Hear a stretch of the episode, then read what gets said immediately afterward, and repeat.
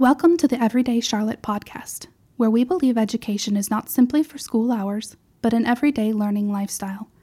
On this podcast, I read a variety of living educational materials, including books in the public domain you can use to supplement your learning.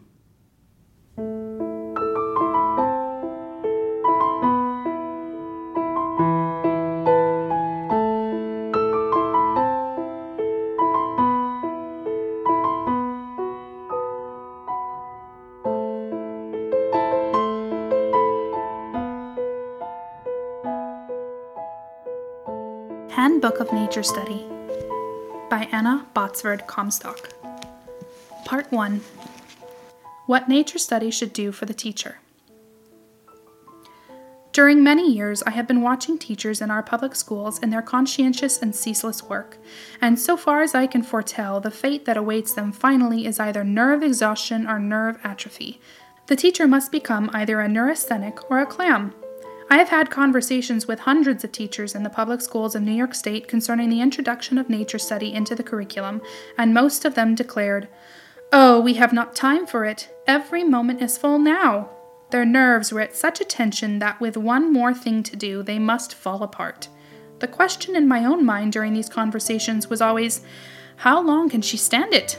I asked some of them, "Did you ever try a vigorous walk in the open air in the open country every Saturday or every Sunday of your teaching year?" "Oh, no," they exclaimed in despair of making me understand. "On Sunday we must go to church or see our friends, and on Saturday we must do our shopping or our sewing. We must go to the dressmaker's lest we go unclad. We must mend and darn stockings. We need Saturday to catch up." Yes, catch up with more cares, more worries, more fatigue, but not with more growth, more strength, more vigor, and more courage for work. In my belief, there are two and only two occupations for Saturday afternoon or forenoon for a teacher. One is to be out of doors, and the other is to lie in bed, and the first is best. Out in this, God's beautiful world, there is everything waiting to heal lacerated nerves, to strengthen tired muscles, to please and content the soul that is torn to shreds with duty and care. To the teacher who turns to nature's healing, nature study in the schoolroom is not a trouble. It is a sweet, fresh breath of air blown across the heat of radiators and the noisome odor of overcrowded small humanity. She who opens her eyes in her heart nature ward even once a week finds nature study in the schoolroom a delight and an abiding joy. What does such a one find in her schoolroom instead of the terrors of discipline, the eternal watching and eternal nagging to keep the pupils quiet and at work? She finds, first of all, companionship with her children, and second, she finds that without planning or going on a far voyage, she has found health and strength. When and why the teacher should say, "I do not know." No science professor in any university, if he be a man of high attainment, hesitates to say to his pupils, "I do not know," if they ask for information beyond his knowledge. The greater his scientific reputation and erudition, the more readily, simply, and without apology he says this. He, better than others, comprehends how vast is the region that lies beyond man's present knowledge. It is only the teacher in the elementary schools who has never received enough scientific training to reveal to her how little she does know, who feels that she must appear to know everything or her pupils will lose confidence in her. But how useless is this pretense in nature study? The pupils, whose younger eyes are much keener for details than hers, will soon discover her limitations, and then their distrust of her will be real. In nature study, any teacher can, with honor, say, "I do not know," for perhaps the question asked is as yet unanswered by the great scientists. But she should not let her lack of knowledge be a wet blanket thrown over her pupils' interest. She should say frankly, "I do not know. Let us see if we cannot together find out this mysterious thing. Maybe no one knows it as yet, and I wonder if you will discover it before I do." She thus conveys the right impression, that only a little about the intricate life of plants and animals is yet known, and at the same time she makes her pupils feel the thrill and zest of an investigation. Nor will she lose their respect by doing this, if she does it in the right spirit. For 3 years I had for comrades in my walks afield 2 little children, and they kept me busy saying, "I do not know." But they never lost confidence in me or in my knowledge. They simply gained respect for the vastness of the unknown.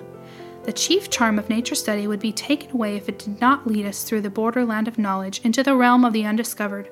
Moreover, the teacher, in confessing her ignorance and at the same time her interest in a subject, establishes between herself and her pupils a sense of companionship, which relieves the strain of discipline and gives her a new and intimate relation with her pupils, which will surely prove a potent element in her success. The best teacher is always one who is the good comrade of her pupils. Nature Study, the Elixir of Youth. The old teacher is too likely to become didactic, dogmatic, and bossy if she does not constantly strive with herself. Why?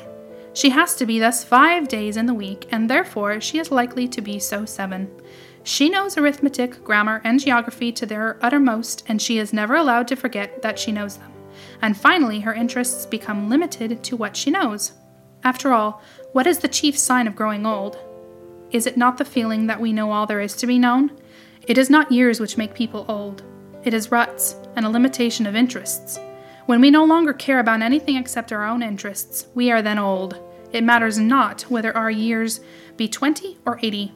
It is rejuvenation for the teacher, thus growing old, to stand ignorant as a child in the presence of one of the simplest of nature's miracles. The formation of a crystal, the evolution of the butterfly from the caterpillar, the exquisite adjustment of the silken lines in the spider's orb web. I know how to make magic for the teacher who is growing old. Let her go out with her youngest pupil and fall on her knees before the miracle of the blossoming violet and say, "Dear nature, I know not of the wondrous life of these, your smallest creatures. Teach me," and she will suddenly find herself young. Nature Study as a help in school discipline. Much of the naughtiness in school is a result of the child's lack of interest in his work, augmented by the physical inaction that results from an attempt to sit quietly. The best teachers try to obviate both of these rather than to punish because of them. Nature Study is an aid in both respects, since it keeps the child interested and also gives him something to do.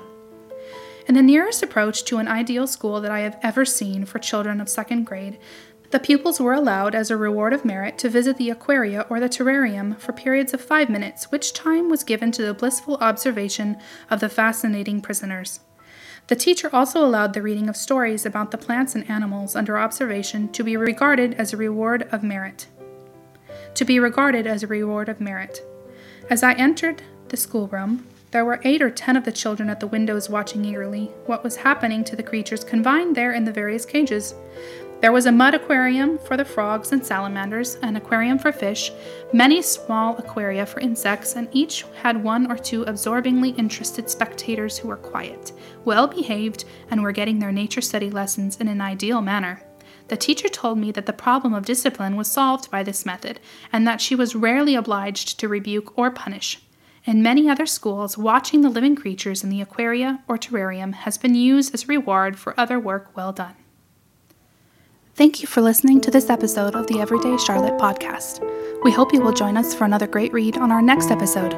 God bless you all.